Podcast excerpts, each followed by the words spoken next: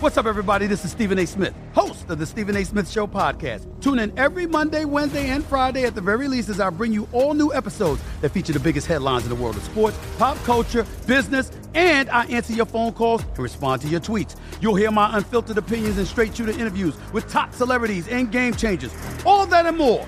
So listen to the Stephen A. Smith Show podcast on the iHeartRadio app, Apple Podcasts, or wherever you get your podcast. I'm Hannah Storm, and my new podcast, NBA DNA with Hannah Storm, chronicles my 6 decades in professional basketball, from growing up in the sport to becoming one of sports TV's first female broadcasters. Join me as I dig deep into the game's history, unearth some wild stories, and talk to my friends from the world of basketball, from Dr. J to Charles Barkley. It's been a wild ride, and now I get to take you with me. Listen to NBA DNA with Hannah Storm on the iHeartRadio app, Apple Podcasts, or wherever you get your podcasts. I'm Diosa.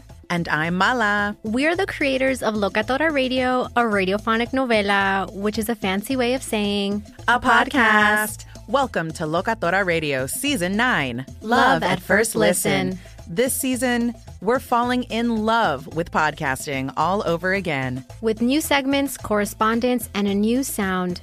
Listen to Locatora Radio as part of the My Cultura Podcast Network. Available on the iHeartRadio app, Apple Podcasts, or wherever you get your podcasts.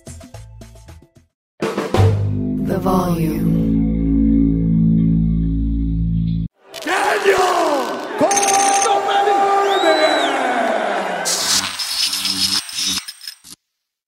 You always look big, but you look bigger in person. You know what's funny? Everybody always sees me on TV, and they think, there's an embellishment of how large I am until they see me in person. It's like, holy shit, this dude is huge. Yeah, because you're not skinny. True. I'm not. You're yes, that I'm big not skinny, yes. And not skinny. Yes. I'm like 416 pounds and jacked. You know what's crazy? The other day you got on that scale at the weigh-ins, and I saw them kind of playing with the scale. Uh-huh. But the scale like maxes out at 400 pounds, so that shit kicked up to the top. It didn't move. You were overweight for what the scale could actually weigh. That's very true. Dude, I was looking at the scale. I was like, I wanted to see if you actually, if they could measure your weight, and it was just stuck at the top. You must have stepped on an electric scale in the back or something. I don't know how you got 416, but I know you were absolutely over 400. That's massive. Yes, sir. Basketball player. Right? Yes, sir. Graduated college 4 years. How was that experience for you? It was an amazing experience. I learned a lot playing basketball. Basketball was just something that I happened to do because I got very tall being in Nigeria, and I just fell in love with it. Yeah. When you came on the scene, I would watch and I was like, wow, this guy has something. But you've been lucky enough to work with two really big names. You had AJ Styles on your side. Yes. Initially. Yes. Now you're with MVP. Yes. How important were those guys to your development? And honestly, in the AJ Styles storyline, it felt like there was more that could have been done there. Do you feel like there's more left to do with AJ when he comes back? And also, how good has it been to be with those types of stars and veterans when you're trying to get your feet wet in the WWE main roster? First of all, I cannot state how great both those individuals are, both AJ and MVP. When I first got called up to main roster to get paired with AJ, he literally took me under his wing and he taught me a lot, a lot, because I was still very, very green, and he literally showed me the ropes and guided me through this crazy business of ours. And then, I felt there could have been more that we could have done together, but it's just the circumstances did not align that way. And hopefully in the future, I really want to run it back because I think there's still a story there to be told. Yeah. And as far as MVP goes, man, he's just been the next step in my career, and he has just continued to guide me and teach me more about the business and how to be a monster and how to be the man that owns the room. And he's always he's been guiding me, teaching me this about a lot of things. Not just wrestling, but about life itself. So I'm extremely grateful and privileged to have such iconic figures in my life. Omos, you are the first Nigerian-born athlete to be signed by the WWE. Ooh.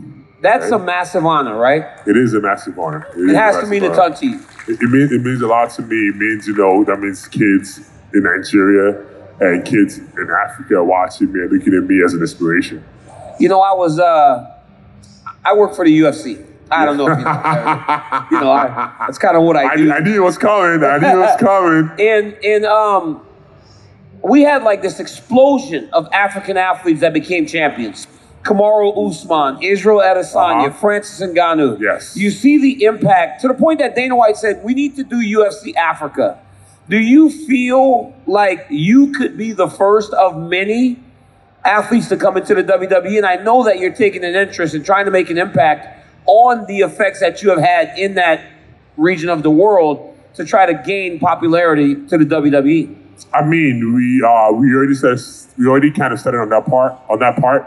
Last year, we went to Nigeria to go, you know, set up activation for, you know, recruitment of talent in that talent pool, not just for Nigeria, but for the whole of Africa. And on top of that, it was my first time going back home in 14 years, so I kind of got like the hero's welcome. It was an amazing experience, and I'm looking forward to the talent that we can bring from Nigeria here because, you know, I just feel like Africa as a whole, you know, has such an immense pool of talent that is just untapped. Yeah, for sure. Because look at those guys. Like I said, those guys they ruled the world. Yeah, I mean, ruled the world. Yeah, they ruled the world. Mm-hmm. And I can imagine a world where you see it happening in the WWE. But in the UFC, you walk into the room, you're never afraid of anyone. Absolutely. You're 7'5" tall. Have you ever walked into a room and goes, man, besides today where you walked in with me and go, all right, this may be one area in which, you know, I may not be the baddest man in the room. But no, I'm just saying, have you ever walked into a room and goes, wow, I'm the biggest, I'm the baddest. Is that every room you walk into? Pretty much. It's been that way since I was 15 years old. Yeah. How tall were you at 15 years old? I was about 7'6", 6'11". 6'11" at 15 years old? Pretty much, yeah. Oh, my God. If I saw you in the hallway, I'd go in the opposite direction every single day at school. I'll do the same. You say you're not afraid, though. Another man that's never afraid is Brock Lesnar. You and Brock Lesnar got a tangle this weekend. You sure do. How much are you looking forward to dealing with the beast? Because Brock Lesnar, and I will say this from the UFC, we would say Brock Lesnar is not from this world. In the WWE, I heard Pat McAfee said that if the aliens came down to this earth and they wanted to take over, we'd send Brock Lesnar. Because most people feel Brock Lesnar is the baddest man on the planet. How excited are you to tangle with that guy? Beyond excited. I mean, if it's the baddest man on the planet, you know, I got to go show that, you know, I'm the baddest on the planet too. You know, it ain't just him. You know, I am 7'4", 416 pounds, and when the aliens come, they got to see me. You know what's crazy? Like, he's always the biggest. Him and I had a thing where he came into the octagon and he pushed me. Yeah. And he, like, dwarfs me. But for the first time I've ever seen somebody look just bigger than Brock Lesnar. And what was the first time you ever seen Brock Lesnar look tiny? He's bigger than you? No, he's not bigger. I'm bigger than him. Okay. I was the first person to ever make Brock Lesnar look like a little child. Yeah, you did. Exactly. You make him look small. But tomorrow night, you guys got to fight. You got to fight. What's the approach to fighting a guy like Brock Lesnar? What if Brock Lesnar tries to put you on his shoulders with the F5? How? It's impossible, right? It's pretty much impossible. He has to pick me up. Like, that's if I let him pick me up. He can't get you? No. How?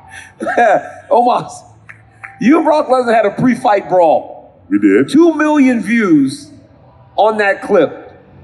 How excited are you about your guys' rivalry having that type of impact? Because at the end of the day, being next to a guy at the star level of Brock Lesnar, it elevates you. Yes. How important is this to your career? And is it unexpected?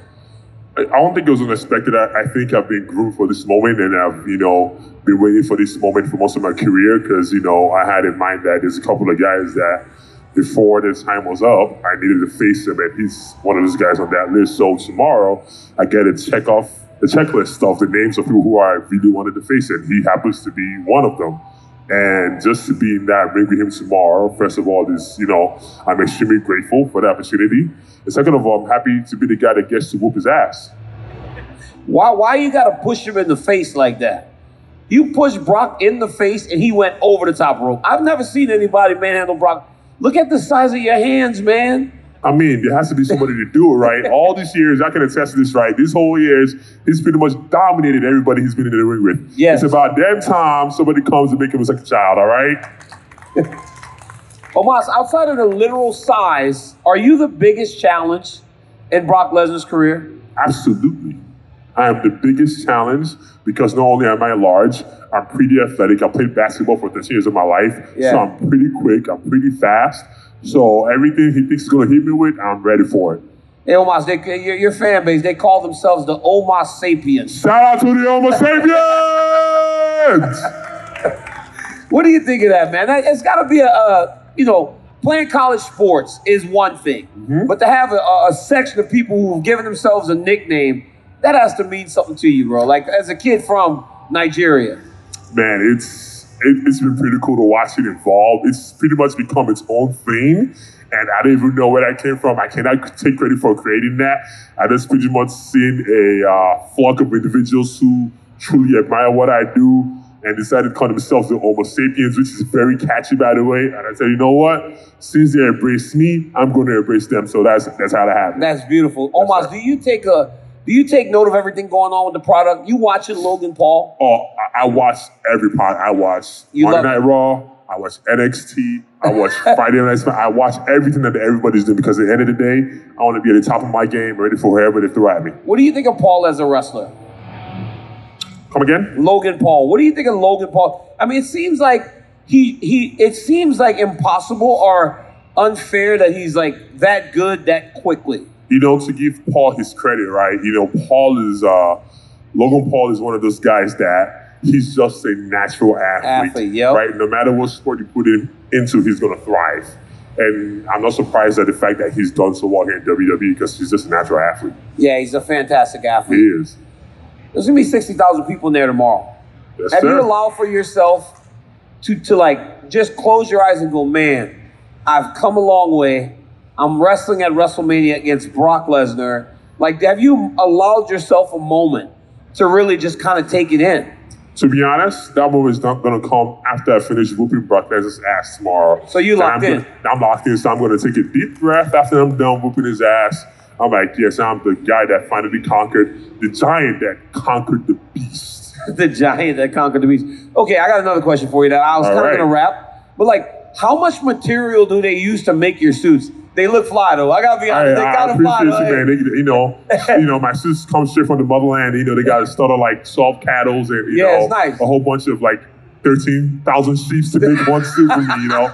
But you know, I'm extremely grateful that I have a group of tailors back home that work on my suits and make sure I'm fly on TV. Make sure you fly, huh? Yes, sir. Was there any, like, of your background that went into the outfit, like the ring attire? Try to pay homage to anything? Is there a story behind it? The colors, the design, I wanted something that was very regal and felt warrior-like. Then when you saw me, you knew that this guy meant business. Yeah, mean business. Yes, sir. And I can't wait to watch you and Brock Lesnar fight. I can't wait to watch Brock Lesnar tomorrow. I think it's going to be a fantastic event. I think you guys are going to blow the roof off the place. That we are. That we are. Omos, has been very good to watch your journey, watch you elevate.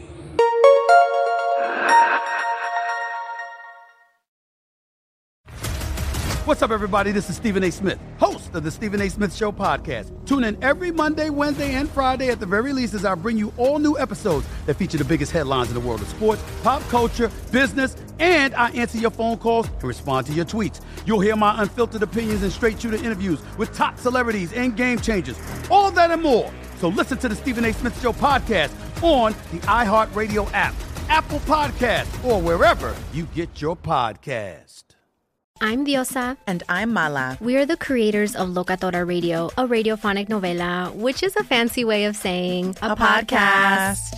Welcome to Locatora Radio, Season 9. Love at first listen. We're older, we're wiser, and we're podcasting through a new decade of our lives. This season, we're falling in love with podcasting all over again. And getting to the heart of our stories. We're going places we've never gone before, and we're bringing you along with us. With new segments, correspondence, and a brand new sound. Season 9 is kicking off with an intimate interview with Grammy Award-winning singer-songwriter Natalia Lafourcade. What's giving you hope right now? Well, when I see what music does to people, it gives me a lot of hope. If you liked Locatora before, you're going to love Season 9. Subscribe to our show and you'll see why Locatora is your prima's favorite podcast. Listen to Locatora Radio as part of the My Cultura Podcast Network, available on the iHeartRadio app, Apple Podcasts, or wherever you get your podcasts. I'm Hannah Storm, and my new podcast, NBA DNA with Hannah Storm, chronicles my 6 decades in professional basketball, from growing up in the sport to becoming one of sports TV's first female broadcasters. Join me as I dig deep into the game's history, unearth some wild stories, and talk to my friends from the world of basketball, from Dr. J to Charles Barkley. It's been a wild ride, and now I get to take you with me. Listen to NBA DNA with Hannah Storm on the iHeartRadio app, Apple Podcasts, or wherever you get your podcasts.